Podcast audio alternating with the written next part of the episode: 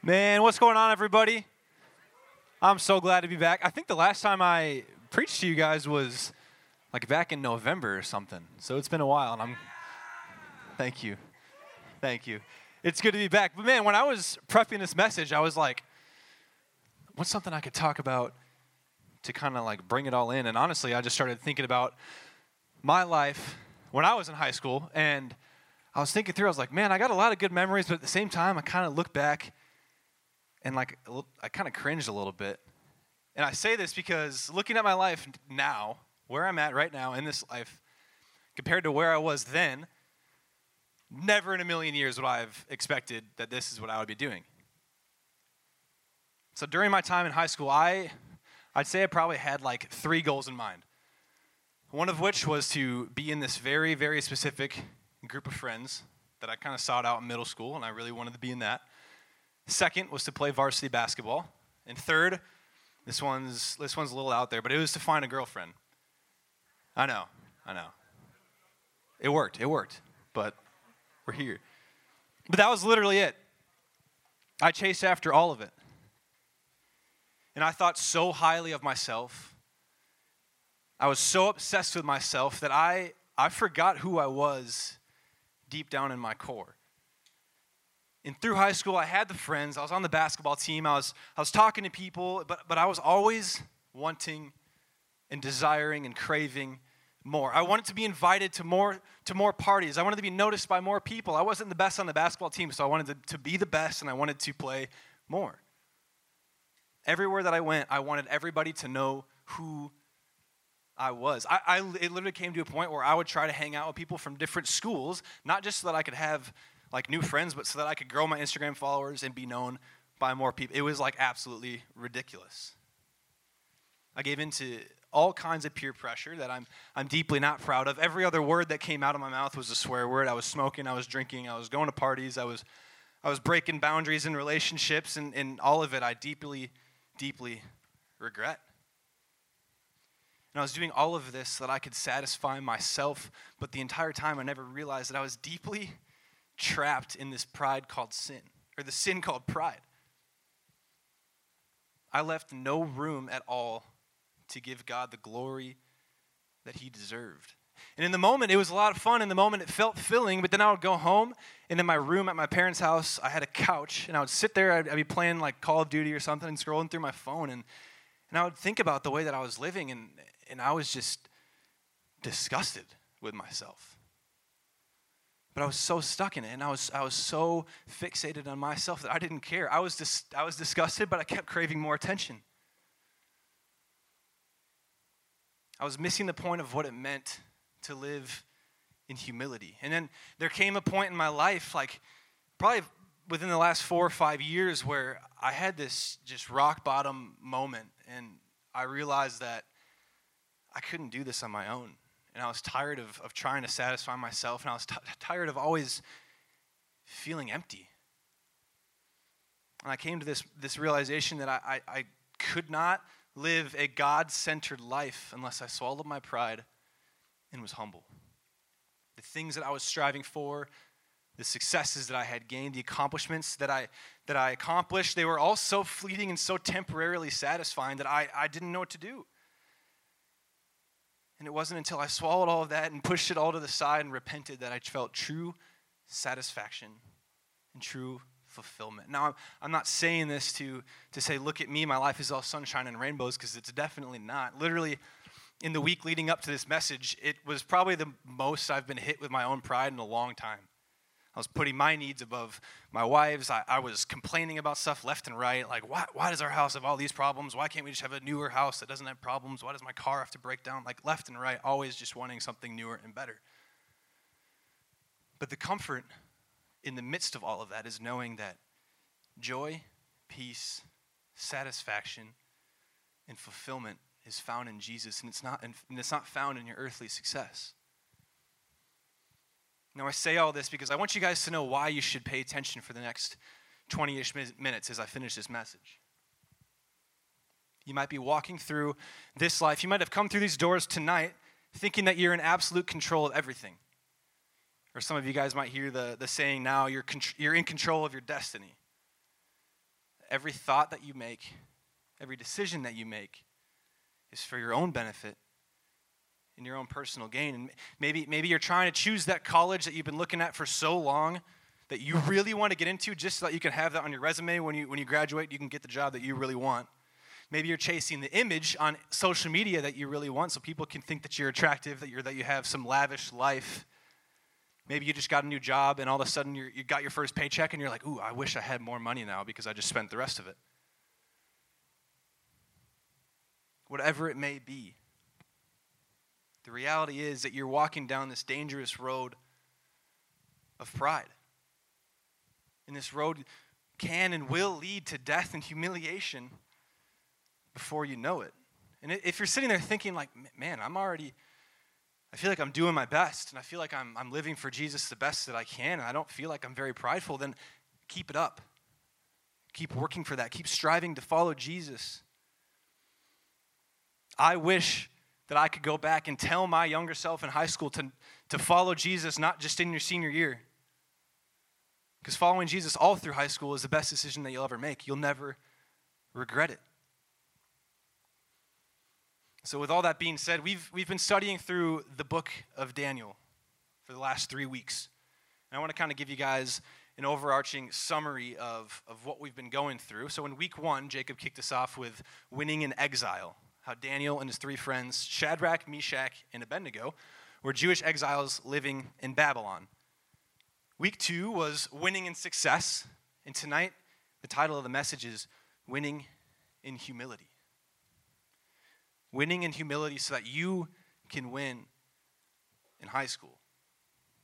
If you want to win in high school, you have to win at humility. And the big idea that I want you guys to remember is this unchecked pride leads to humiliation and death. Unchecked pride leads to humiliation and death. We must constantly live our lives with the knowledge that God is in control and we are not, that He is God and we are not. We are God's children, so with that, we must live in submission and reverence to His throne. Humility in the eyes of God is compelling, but pride in the eyes of God is nauseating. It makes him sick to his stomach. I have two points that I want you guys to walk away remembering tonight. The first one is humility leads to redemption. And the second one is pride leads to humiliation. So if you have your Bibles, go ahead, take them out with me. We're going to open up to Daniel 4 and 5. We're going to follow the stories of two different men who both battled the sin of pride and both had extremely different outcomes. There's a lot of text, so I'm not going to read the entire thing. I'm going to, summarize basically all of chapter 4 until the very last three verses. So, t- to kick off in chapter 4, starts with King Nebuchadnezzar, the king of Babylon, standing on the balcony of his palace, proclaiming of God's authority. But then it moves on right after that to, to Nebuchadnezzar going to sleep and having this dream. It's a really, really, really specific dream. He dreamed of this enormous tree if you guys, you can close your eyes and think about this. This enormous tree in the center of the world. Massive tree. It's beautiful, it's huge, it's got massive branches and beautiful leaves coming off of it with fruit and sustainment and everything coming off of it to sustain humans, to sustain animals. Animals and humans were finding shelter of it, and it was beautiful. And then his dream, his dream transitions in, into this tree being struck down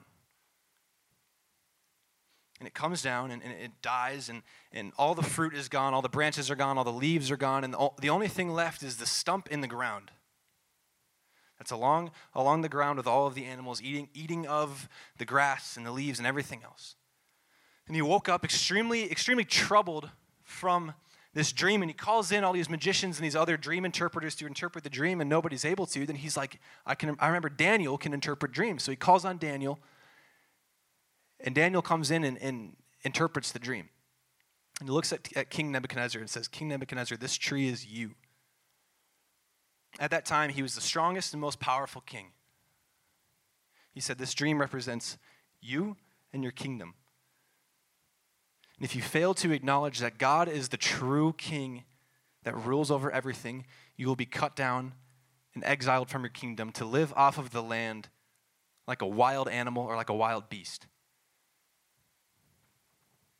Verse 28 picks up with King Nebuchadnezzar walking on the balcony of his royal palace, looking over all of the land and saying, Is this not the Babylon that I created? Boasting about his kingdom that, that he created. And in the exact moment, it says in the scripture that while the words were still in his mouth, he was struck down and exiled from his kingdom. He lived out in the wilderness. It said he literally turned into what was like a wild beast. And here's where we're going to pick up and read verse 34 to 37. Starts out with this But at the end of those days, I, Nebuchadnezzar, looked up to heaven, and my sanity returned to me. Then I praised the Most High and honored and glorified him who lives forever, for his dominion is an everlasting dominion, and his kingdom is from generation to generation. All the inhabitants of the earth are counted as nothing, and he does what he wants with the army of heaven and the inhabitants of the earth. There is no one who can block his hand or say to him, What have you done? At that time, my sanity returned to me, and my majesty and splendor returned to me for the glory of my kingdom. My advisors and my nobles sought me out. I was reestablished over my kingdom, and even more greatness came to me. Now I, King Nebuchadnezzar, praise, exalt, and glorify the King of heavens because all his works are true and his ways are just. He is able to humble those who walk in pride. So, my first point is humility leads to redemption. Humility leads to redemption. We see in this story that the king had everything going for him, he was the most powerful man. There's one problem. He allowed all of that success, all of that authority, all of that royalty to take the place of God. He was quickly humbled and he lost everything that he held so dearly. I've seen this play out in my life. I've seen this play out in so many lives where it's so easy to get so caught up in life. You're busy, you're anxious, you're stressed out about something, and all you're thinking about is you and what you can do. And it's truly terrifying to me how easy it is to walk through life and completely forget about God. 1 John 2 15 to 17 says, Do not love the world or the things in this world. If anyone loves the world, the love of the Father is not in him. For everything in the world, the lust of the flesh, the lust of the eyes, and the pride in one's possessions is not from the Father, but is from the world. And the world with its lust is passing away, but the one who does the will of God remains forever. The things of this world should not be taking the place of God. They do not deserve the worship that God deserves. They're all temporary, they're all fleeting, they all will go away at some point. God is eternal, He'll always be there. And the story that we read in Daniel explains how quickly everything can come crumbling down if you do not have your eyes fixed on the things above. And the things of this world come and go, and there's not a lot of time remaining. And the sin of pride is so dangerous. The author C.S. Lewis calls it the complete anti God state of mind, where in some, it, it, you literally are thinking, I'm the only one that exists. God is not even in the picture. It's just me. I don't care about anything else but myself. Took King Nebuchadnezzar losing everything so that he could see God's true greatness. And I mentioned earlier that I kind of had this experience in my life where everything just kind of came crashing down. And I felt like I had everything going right. And my sin just hit me so hard. And the Lord humbled me. And He showed me how weak I really was when He was not the main focus of my life. I lost my friends, I lost trust, my relationship was in shambles, and, and I was alone, and the only thing that I had was the reality that God is still good and God is still in control, even in the midst of the process of being humbled. And it's so beautiful the idea that God desires for us to know Him. But the danger of pride is that we put ourselves so high up that we drown the thought out of Him and we don't even give ourselves a chance to get to know Him. So we need to come to a place of, of surrender. We need to come to a place of, of repentance in order to be redeemed in God's presence. Repentance summed up is here's my sin, there's God. I'm going to turn away from my sin and I'm going to chase after God with everything that I have. I'll never leave you, I'll never forget about you. And the thing about repentance is the opportunity is not always going to be there.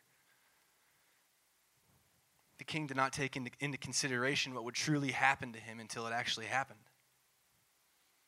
He had no other choice but to cry out and admit what he had done and give God his glory. And, and the flip side of repentance is pride. I said earlier that humility leads to redemption. And my second point is if you want, the second point that I want you to note is pride leads to humiliation. We just looked through Daniel 4. Now we're going to fast forward to Daniel 5. And the outcome of Daniel 5 is, is significantly different than 4. So King Belshazzar is now the king of Babylon. He took over after King Nebuchadnezzar. And we get this image of, of him in his palace having a party, essentially. And Babylon took over Israel from the Israelites. And they go into the temples and they, they, they take these things that used to be for, to worship God, used to be used to, to worship God, and, and they made a mockery out of it. They started using it to drink their wine out of. They were basically making fun of God, making fun of the Jews for what they believed. And in verse 5, it says, At that moment, the fingers of a man's hand appeared and began writing on the plaster of the king's palace wall. I'm going to butcher this part, but the hand says the handwrite says Mene Mene Tekel Parsin. No idea how to pronounce that. In same situation, he, he didn't know who could, who could interpret it. He called on magicians, he called on interpreters, he didn't know who it was, and he's like, Daniel, you can interpret this. Daniel comes in and interprets this. And that saying summed up and interpreted is God has numbered the days of your kingdom. He's brought it to an end. And you have been weighed on a balance and found deficient. Your kingdom has been divided and will be conquered. Shortly after translating this, sure enough, Babylon is invaded and is taken over, and King Belshazzar is killed. And the difference between the two stories is Nebuchadnezzar is prideful of himself for putting his kingdom above God, and, and Belshazzar is making a mockery of God. And God will not be mocked. And he blatantly mocked him, and he made an absolute fool of himself and was quickly humbled to the point of death. So imagine this you're at a friend's house, you're just at somebody's house. People are drinking, people are having a good time. And then all of a sudden, whoever's, whoever's the host of this party takes out something that's super, super, super important to his dad. And he pulls it out, and he starts mocking it, and he starts making fun of it, and everybody starts making a mockery of whatever this thing is that is important to his dad. And then out of, out of nowhere, a human hand appears in thin air, telling the host of the party that his days are numbered, he's been found deficient, and essentially that his life is going to end. And the next thing you know, the host is killed. This story really highlights how dangerous pride can be. Belshazzar failed to see how entranced he was with his success, with his royalty, that God humbled him in the most humiliating way possible. He was ignorant to God's warning of his blatant pride. Proverbs 16, 18 says, Pride comes before destruction, and an arrogant spirit before a fall. When you ignore the warnings that God gives you, when you ignore the fact that you're living with a prideful heart, God will humble you. It's not a matter of if God humbles you, but a matter of when He will do it. Maybe you're sitting here tonight and you're thinking about areas in your life where you have been prideful. Maybe you're holding on to a sin and, and refusing to confess it because you're afraid that it might hurt your image. Maybe you're really putting your sport on a pedestal and thinking of yourself over everybody else. But the reality is, your sin will find you out and God will have his way. This doesn't mean that you're going to have the same outcome as, as the king in Daniel 5, but it, it does mean that if you continue your, paddle of, your pattern of pride and entitlement, you're going to be humbled. So you need to repent and you need, you need to allow God to restore your heart before it's too late. And I say this because I care about each and every one of you. And I don't want to see you guys crash and burn like, like I did and I've seen so many other people do. Repentance and confession go hand in hand. You can't do either of those if you have pride stored up in your heart. With repentance comes agreeing that God's word is in control and that God is the one that's on the throne. When you're at a place of humility, you agree with God, but when you're at a place of pride, you argue with it. It's agreeing versus arguing. You argue to make it seem like you have it all together. Somebody might walk up to you and say, "Dude, I think you're really struggling with this." And you're like, "You don't know who you don't know what you're talking about." You don't know what you're talking about. Or your parents might come up to you and, and, and call something out in your life, and you're, you don't see what I do behind the door. You don't know what I'm doing. Who are you to say that about me? You push away the truth and you don't welcome it in. You might be sitting here thinking, how, how do I live a life of humility? How do I live a life of humility? If you want to know how to live a life of humility, look at Jesus. Everything he did, from Matthew, Mark, Luke, John, all of these gospels, follows the exact story of Jesus' life. How it's God taking on flesh, coming down to be with us. That alone is enough to blow my mind. How he could have stayed in heaven, but he chose to come down to earth, humble himself, get on our level, and be with us. And it doesn't end there. He served us, he loved us, he ate with sinners, he bridged the gap between the religious and the non religious, he healed the sick. But the biggest thing of all is he took on our sin and the weight of all the evil in the world and he put it on his shoulders he was beaten and he was mocked and he was flogged. He was murdered a brutal, brutal, brutal death. And he did it for our sake and he did it for his Father's sake. And he did it so that we can have the opportunity of eternal life. So if you guys are sitting here tonight and maybe you've never repented in your life, maybe you've never welcomed Jesus into your life, we're about to go into a time of worship. I just want to encourage you guys to think about that.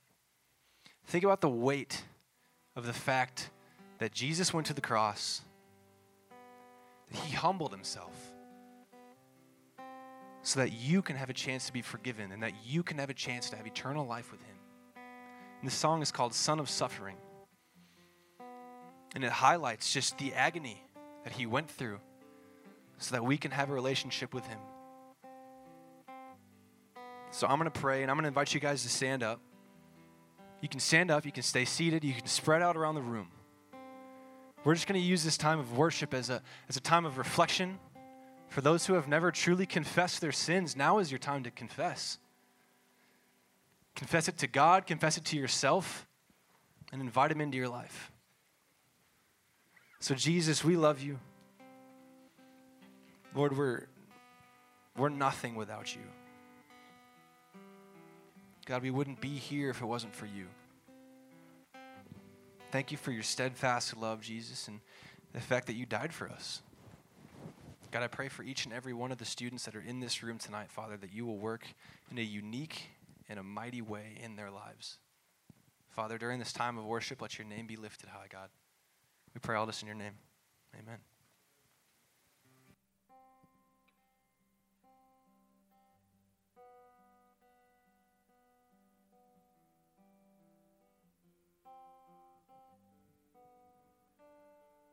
Oh, the perfect Son of God, in all his innocence, you're walking in the dirt with you and me.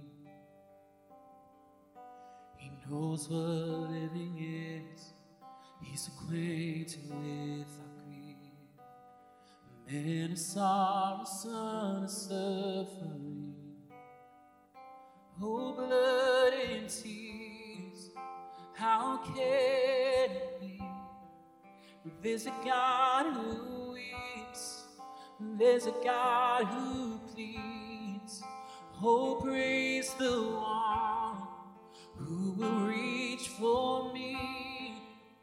And hallelujah to the son of suffering.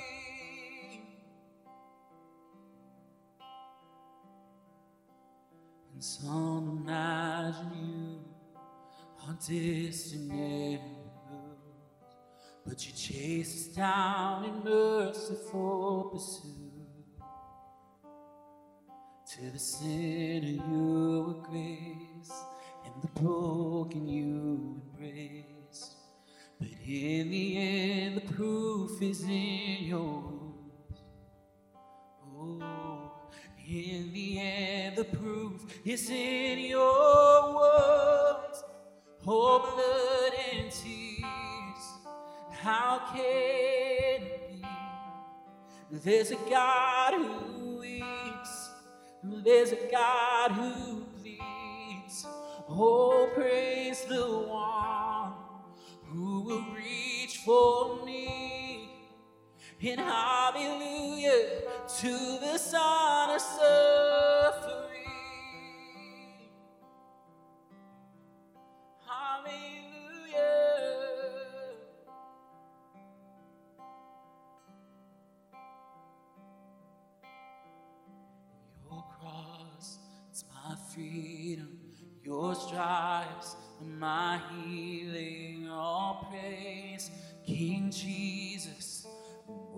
To God in heaven. Your blood, it's still speaking. Your love, it's still reaching. All praise, King Jesus. Glory to God in heaven. Your cross, it's my freedom. Your stripes are my healing. All praise, King Jesus. To God in heaven. Your blood, it's still speaking. Your love, it's still reaching. All praise, King Jesus. Glory to God forever. Your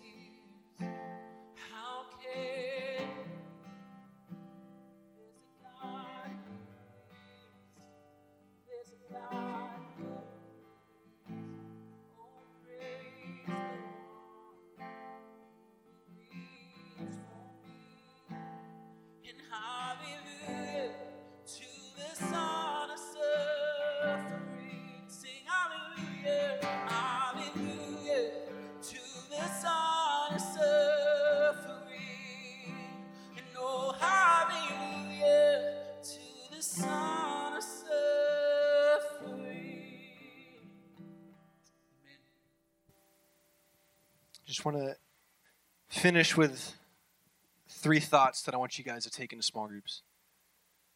I know a lot of you probably sat through this tonight and, and you're wondering, okay, he said all this stuff about humility and about pride, but how do I go about this? So there's three questions that I want you guys to think about and do. First one, they're on the screen. Pray and ask God to reveal the pride in your life. It's a hard prayer to pray. Second one, ask God to give you a desire for humility.